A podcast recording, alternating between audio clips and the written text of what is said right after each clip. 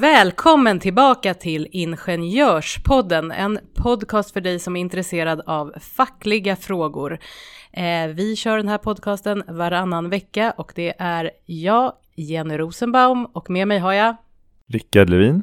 Ja, visst, och idag så har vi även faktiskt eh, en hemlig gäst som vi kommer att eh, introducera om en liten stund.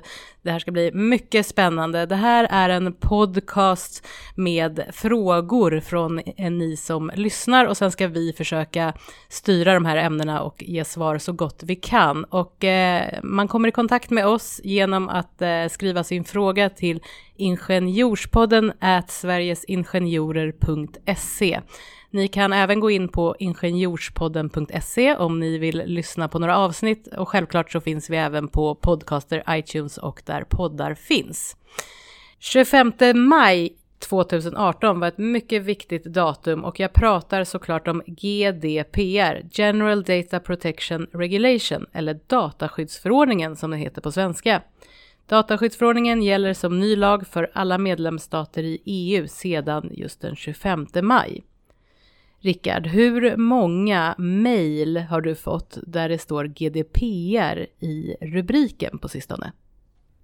Jag har fått ganska många faktiskt, från eh, förtroendevalda framförallt. Jag tänker inte från förtroendevalda, jag tänker i din privata mailbox. Hur många mejl har du fått där man informerar om att nu har diverse banker, eh, förskolor, eh, hemtex, eh, you name it, Eh, de har en ny GDPR-policy. Ja, väldigt många. Nu hade jag yrkeskepsen på mig, men eh, jag tar min privata keps på mig så stämmer det. Väldigt många mejl.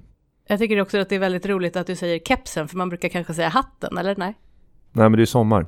Ja, ja, okej, okay, den förändras. Så du kan ja. ha också yrkesmössan. Ja, precis. Ja, nej, men det här med att skydda personuppgifter är ingen supernyhet. Eh, vi har ju faktiskt haft ett skydd för personuppgifter genom PUL eller personuppgiftslagen som är den lagen jag tänker på. Så att det, det är inget jättenytt även om man får väldigt många mejl om GDPR och eh, integritet och skydd så har det ju här faktiskt funnits i, i svensk lagstiftning eh, ända fram till dagens datum.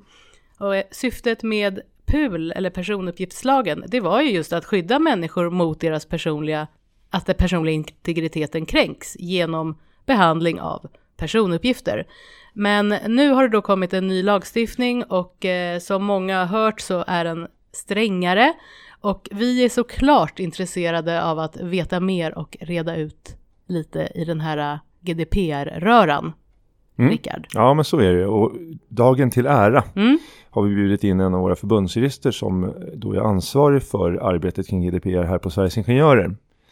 Och vi har många frågor och under det här avsnittet idag så kommer vi försöka reda ut några av de här frågorna i alla fall eh, som vi då får kring det här ämnet.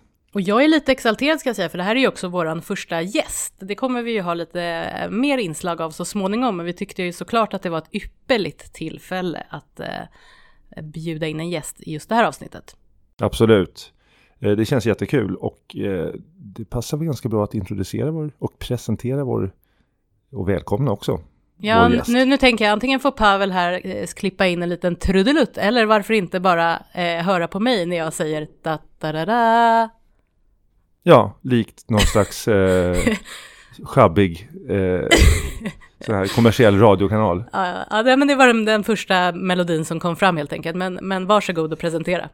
Ja, och då är ju vår högt ärade gäst idag vår förbundsjurist Ola Sundström. Välkommen Ola! Tack så mycket!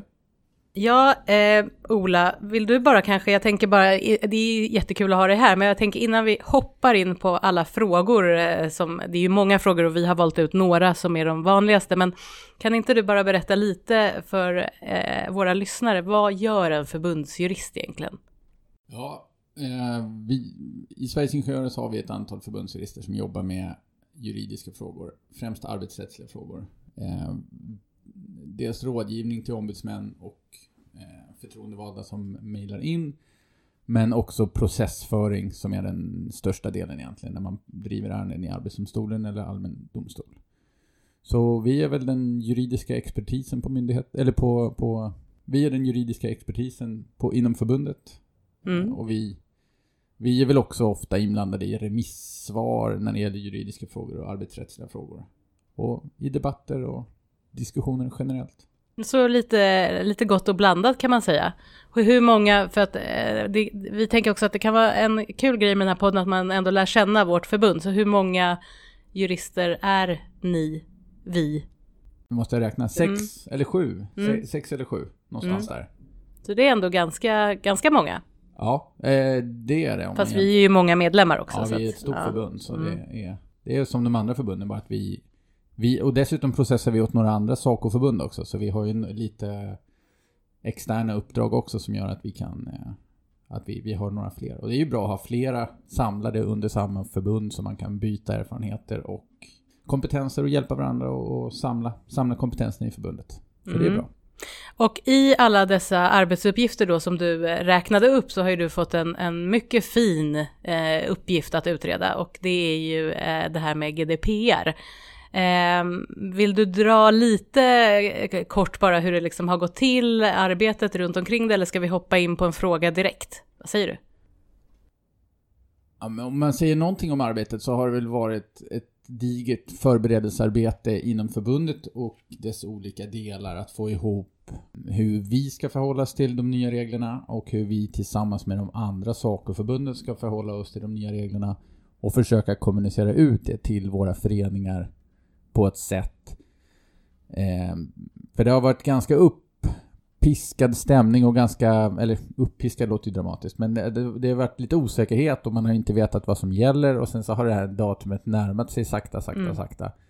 Och då har vi väl försökt att, att få personer att eh, inte bli alltför uppstressade utan hålla en, ja, eh, lite lugn i det hela. Mm. För, för, som vi ser det är det inte några dramatiska förändringar i det fackliga arbetet utan det är, det är några små justeringar som vi måste göra mm. och som vi kommer göra nu och vi kommer att fortsätta med det arbetet även efter den 25 maj. Men det är jättekul att du är här och att vi ändå kan reda i det på ett lite enklare sätt. För att när man bara sitter och läser lagstiftning så kan det ju vara lite svårt att förstå just skillnader och vad är det som är nytt och så. Men vi kan väl, vi har ett par frågor, vi kan väl dyka in i första frågan. Och det här ska jag säga igen är ju frågor som har kommit in till oss och som är eh, några av de frågorna eh, som våra medlemmar i alla fall eh, undrar över. Så att eh, vår första fråga är som följer. Arbetsgivaren vill inte lämna ut uppgifter angående anställdas personnummer, exempelvis när det gäller LAS-listor med hänvisning till att det kan strida mot GDPR. Vad gäller? Ola, vad gäller? Ja, det enkla svaret är att det gäller samma sak nu som gällde innan. Ja, det gäller samma sak idag den 25 maj som gällde igår den 24 maj. Det här har ju inte ändrats av GDPR. Däremot har det varit mycket prat om lämpligheten att skicka personnummer med e-post och äh, facklig tillhörighet till känsliga uppgifter. Så det finns en, äh, en osäkerhet kring det, men det har inte ändrats. Och jag skulle säga att om det är så om arbetsgivaren har en skyldighet enligt MBL, enligt LAS eller förtroendemannalagen eller kollektivavtal att tillhandahålla uppgifter för att vi ska kunna genomföra en förhandling. Då har de också, om de har den skyldigheten, så har de också rättigheten enligt GDPR. Så att hänvisa till GDPR och säga att nu kan vi inte skicka personuppgifter eller personnummer på personer. Det är, det är ett felaktigt resonemang. Däremot kan man ju förstås ha uppfattningen att man inte är skyldig att tillhandahålla så detaljerade uppgifter i alla lägen. Men det är ju en annan fråga och som inte regleras i GDPR utan snarare i den, den andra materiella lagstiftningen. Så det kortfattade svaret om, för vi har ju förtroendevalda som lyssnar på det här, att om man inte kan få ut till exempel då eh, en fullständig personallista eh, och så säger arbetsgivaren, nej men vi kan inte skicka det för det strider mot GDPR, då får man i alla fall börja med utgångspunkten att det inte strider mot GDPR Ja, det strider inte mer mot GDPR idag än vad det Nej. skulle stridit mot PUL igår. Så mm. då får ju arbetsgivaren förklara varför man har ändrat sitt beteende nu. Mm. Och då kan man ju inte förklara det bara att skadeståndsnivåerna har höjts från igår till idag, för det är ju det som är den största skillnaden. Ja, men precis. Det, där, precis. det, det är en annan fråga och den kommer vi nog till lite senare, men eh, det tyckte jag var ett, ett välformulerat och bra svar. Sen är det väl alltid så som vi säger, att är det så att ni eh, som lyssnar har eh, problem eller inte förstår eller ja, det kan ju vara alla möjliga frågor, så kan man ju alltid eh, höra av sig till våran rådgivning om man är medlem och i annat fall så eh, har ni en ytterligare fråga så skicka in den till oss så ska vi se om vi kan svara på den. Ja, jag tänkte spinna vidare på det här med skadestånden då, för vi har fått frågor om det också. Och att det finns en rädsla för att det blir väldigt höga skadestånd nu med den här nya lite, lite förändrade lagstiftningen. Och hur ser det ut med det där egentligen? Om, om, man pratar, om man pratar skadestånd så tänker jag att man måste reda ut först vad är det GDPR reglerar? Och det är ju inte, GDPR reglerar ju inte dig som förtroendevals skadeståndsskyldighet som fysisk person. För det kan ju finnas en oro att jag som ordförande i en förening ska behöva betala ett jättehögt skadestånd.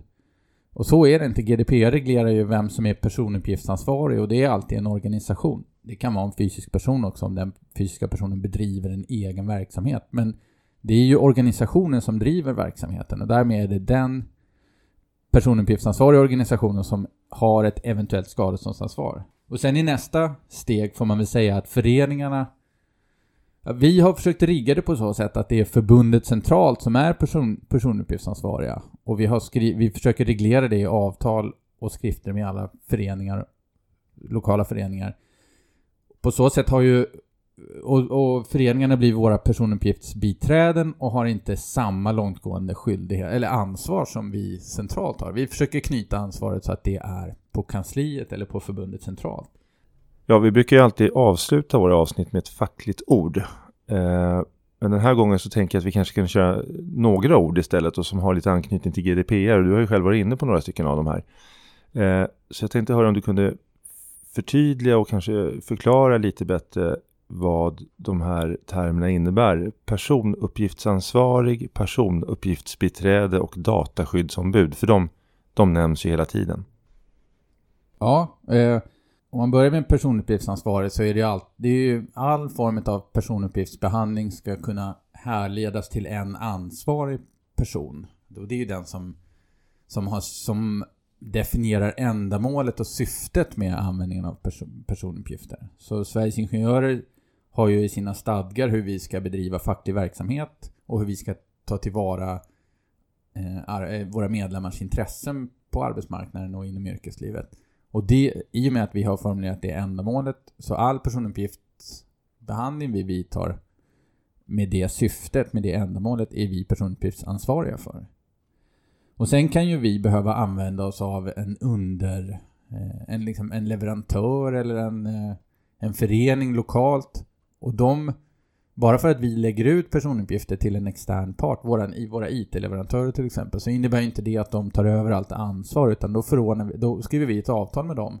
Och de blir vårt personuppgiftsbiträde och hjälper oss att uppfylla det här syftet och ändamålet. Så då får de behandla personuppgifter för våran räkning.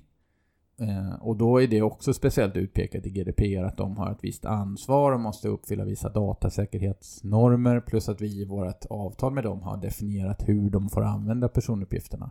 De får inte sälja vidare dem till kommersiellt ändamål till exempel utan de måste hålla sig inom det ändamålet som vi har tagit in personuppgifterna för. Men Ola, det, det, är bara så att man eh, hänger med att det är inte så att, nu har vi pratat om skadeståndsnivåer också, då är det ju många som faktiskt kan bli rädda och sen har man ansvar i samma mening. Eh, det är inte så då att en förtroendevald eller en, en medlem, eh, en, en, helt enkelt en anställd person kan själv bli personligt eh, ansvarig om det är så att man har brutit mot GDPR och får betala de här eh, så kallade då höga skadestånden? Nej, GDPR reglerar inte den situationen. Eh, GDPR reglerar relationen mellan den personuppgiftsansvariga, det vill säga bolaget eller föreningen eller den juridiska personen och den registrerade som är medlemmen i vårat fall. Mm. Om sen en arbetstagare skulle begå brott mot sin arbetsgivare eller mm. skulle bryta mot anställningsavtalet eller lojalitetsplikten i samband med personuppgiftsbehandling så, så gäller de vanliga arbetsrättsliga reglerna. Men framförallt i den situationen som, som arbetstagare har man ju ett Ja, då, då är man ju skydd. Det är ju väldigt svårt för en arbetsgivare att kräva skadestånd från en, från en arbetstagare. Eh, om, då måste det finnas synnerliga skäl. Och det, det, så det, det, är inte, det, och det regleras inte av GDPR utan det är, det är annan lagstiftning. För det har jag personligen sett eh, lite olika alternativa skrivningar på att, att eh, arbetsgivare nu med, i samband med det här och den här påtryckningen om de här skadestånden då försöker delegera ut ansvaret till sina medarbetare på olika sätt. Men då är det enligt dig i alla fall väldigt svårt att göra. Ja, det, är svår, det skulle vara svårt att driva en sån Mm. process i alla fall. Sen Mm. kan man ju skriva det i ett anställningsavtal, men då, då får man ju vara vaksam som arbetstagare och inte skriva under någonting Mm. sånt. Och, och det finns ingen skyldighet enligt GDPR att skriva sådana avtal, utan tvärtom så kan man Mm. inte delegera vilket ansvar som helst på, på en enskild individ. Mm. Ja, men det känns i alla fall lite betryggande. Så hade vi ett ord till och det var dataskyddsombud. Dataskyddsombud. Ja. Mm. Vad är det då? ett dataskyddsombud är ju en, det är ju det som förut hette personuppgiftsombud, men nu har man döpt om det. Det är ju en, en person inom organisationen eller utom organisationen som man pekar ut som, som ett, ett ombud egentligen, som ska, som ska vara någon form av, eh, ja som ett skyddsombud fast för data och integritetsfrågor. Så då bestämmer man en person. Det finns flera föreningar som har pekat ut en advokat kanske, eller en speciell person. Det går att utbilda sig till dataskyddsombud och få någon form av legitimation. Eller så pekar man ut någon inom den egna anställningsorganisationen. Vi på, och den personen har viss rapporteringsskyldighet till Dataskyddsmyndigheten, Datainspektionen eller vad det nu kommer heta framöver. Eh, och de, de har också viss, man kan kontakta dem och diskutera dataskyddsfrågor både som registrerad, alltså medlem, men också som anställd eller som organisation. Så de är någon form av skyddsombud för integritetsfrågor kan man kalla dem. Och vi på Sveriges Ingenjörer har ett dataskyddsombud som är anställd på SACO. Och SACO och det är du? nej, Nej. nej, jag är anställd på Sveriges Ingenjörer. Jaha, ja, ja, ja. Vi, vi har ett dataskyddsombud som är anställd på, på SACO eh, som sköter de svaren. Och vi tycker det är en poäng att det inte är jag som har, som har, har varit med och arbetat fram rutinerna och vårt arbetssätt. För det är ju det som ska granskas och dataskyddsombudet ska ju vara kritisk mot mitt arbete. Om jag hade varit dataskyddsombud då hade jag ju sagt att det där är ju perfekt. Det är ju det som jag har gjort. Alltså man är ju lite jävig Man kan säga att eh, för att återknyta till dig där ute som lyssnat på hela avsnittet, att det är som att du skulle ha två kepsar på dig. Ja, Ja, samtidigt. samtidigt. Ja, och det är ju Eller sitta på två- eller praktiskt. Eller sitta på två stolar. Ja. Keps och en mössa kanske? Ja. Nej, inte heller bra. Nej. Nej, ja, det är olika kombinationer där. Men okej, men om man bara, för själva innan vi kom in på alla de här orden, då, då handlade det om skadeståndsnivån. För det är ju någonstans det som, eh, som är en av de, i alla fall stora, en av de stora förändringarna. Att eh, man pratar i alla fall om att det är väldigt stora skadestånd. Hur stora är de då? Vet man det? Det har ju inte dömts ut något skadestånd Nej. än. Och det står ju inte heller någon miniminivå i dataskyddsdirektivet, eller i GDPR om, om nivåerna. Jag, jag jämför med Diskrimineringslagen har ju bestämmelser om att sanktioner och, och skadestånd ska vara effektiva, proportionerliga och, och em, förebyggande, eller vad det heter, em, preventiva heter Mm. det väl. Och d- och det finns samma skrivningar här. Att det enda som åligger Sverige som land är att vi ska ha effektiva, proportionerliga och eh, preventiva skad eller sanktioner mot det här. Och sen finns det taknivåer och de är ju på nu, jag tror att det högsta är 20 miljoner Men är, euro. det, ja, men är det inte det också som, som många arbetsgivare ser då? De ser liksom så här, fasiken, jag kommer få betala, eller vårt bolag här får betala 20 miljoner om vi bryter mot det här. Det blir ju liksom, och det är kanske därav den här massmailen börjar skickas och man- det blir ganska, jag ska inte säga upphåsat, men så, ändå. Jo, och jag tror att det hänger ihop med det. Mm. Och, och jag tror att det är EUs vilja också att sätta... Nu, nu har vi haft personuppgiftsbestämmelserna under lång tid och ingen tar dem riktigt på allvar. Nu inför vi en ny förordning Mm. och säger det här ska vara mer på allvar. Den gäller direkt i landet eh, och det är, man riskerar mycket, mycket högre skadestånd. Men jag, har- jag har svårt att se att man från, på svenskt håll kommer att ge sig ut på, mot enskilda juridiska personer och utdöma de här monsterskadestånden på en gång. Utan Mm. det, det kommer ju i sådana fall vara... Ja, det återstår ju att se, men jag tänker att... Ja, har man ett arbete där man försöker och, och man har en genomtänkt strategi och man kartlägger vil- vilken personuppgiftsbehandling man har så ska det ju mycket till att en svensk myndighet i första fall och sen en domstol skulle döma ut 20 miljoner euro till Ja, är ett mycket bolag. pengar. Alltså, Det finns en, en annan skadeståndstradition i svensk rätt, tror jag. Men det är en gissning. Ja, ja, men det blir spännande att se. Det som ni hörde, frågorna är ganska många och man kan prata om det här mycket. Men jag tänker att vi ska knyta ihop säcken med en sista fråga. Och det är väl också en fråga som har kommit upp ofta och den är ganska kort. Men, men vi kör den. Hur länge får man spara personuppgifter? Jag vet inte om svaret är lika kort, men, men frågan är kort all form av behandling, sparande är ju en form av behandling av personuppgifter. All form av behandling måste knytas till ett ändamål och en legal grund egentligen. Så, och om ändamålet försvinner eh, och den legala grunden inte finns kvar, då får man ju inte spara personuppgifter längre. Så får man titta på varje enskild personuppgift man har och se om det om, om man behöver spara den längre. Så man, det, och då, det kan ju regleras på olika sätt. Vi har ju dels Vi har ju ett avtal med våra medlemmar och så länge vi har det avtalet så får vi ju behandla, det vill säga spara personuppgifterna. Om, om en person slutar på Sveriges Ingenjörer då, då kan ju det löpa tidsfrister som säger vi, vi måste ju, dels kan vi ha ett allmänt intresse av att kunna kontakta och försöker återvärva de här medlemmarna. Det, men det får man inte behålla personuppgifter jättelänge för att göra. Det kanske är någon, några månader om mm. jag spekulerar lite. Men däremot kan det ju finnas enskilda medlemmar som har inte betalat sina fakturor till oss. Då kan man ju inte bli glömd eller, eller bli bortplockad förrän de har betalt sina fakturor såklart. det hade annars varit en... En, en enkel lösning. En enkel lösning. Ja, det är ju på så sätt man vill ja, bli glömd. Men jag det... menar det. Men det kan, jag tänker också att det kan väl vara framförallt företag, för att det här med GDPR ska man väl också säga att det, de som blir mest, eh, om man nu säger situationstecken, rädda, det är ju inte en vanlig person så, utan det är ju olika företag. Så att kanske inte ni som lyssnar på den här podden just om just de fackliga frågorna, men det är ändå av intresse. Ja. Ehm, så tänker jag. Ja, och man, man får ju se på varje enskild personuppgift. Mm. Det, det, finns ju också liksom annan lagreglering som kräver att man behåller personuppgifter. Om en, bokföringslagen kräver ju att man behåller eh, de betalningar man har mottagit från medlemmen. Kanske i, jag tror att i bokföringslagen att man måste behålla fakturor och betalningar i sju år. Då har man ju sju år som mm. en frist. Och om, vi har, om det finns en risk för att en, en medlem riktar ett skadeståndsanspråk mot oss om man har haft ett individuellt ärende, måste vi kunna spara uppgifter för att kunna freda oss mot eventuella rättsliga krav och då är det den allmänna preskriptionslagen på 10 år som gäller. Och då får man väl komma ihåg att man inte kan spara allting bara för att man har ett sånt legalt intresse utan då får man ju spara de uppgifter man behöver. Det finns, man brukar tala om uppgiftsminimering, att man mm. tar bort dem. Man behöver inte spara en adress om man har ett personnummer till exempel, för då kan man ju alltid hitta den nya adressen.